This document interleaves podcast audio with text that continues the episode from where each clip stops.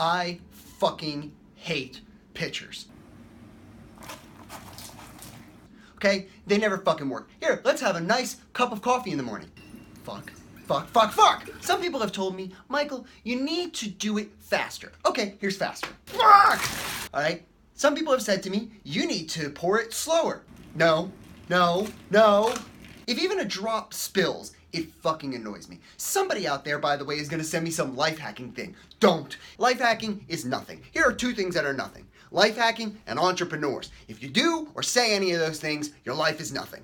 Some credible sources in the industry of pouring shit have told me that by pouring from a higher height, there's less of a risk that the stream will go different places. Well, let's try it out.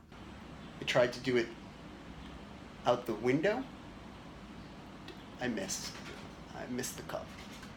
I once again have to advocate the syringe. There's no reason that anyone should use anything other than syringes. It's what doctors trust with medicine.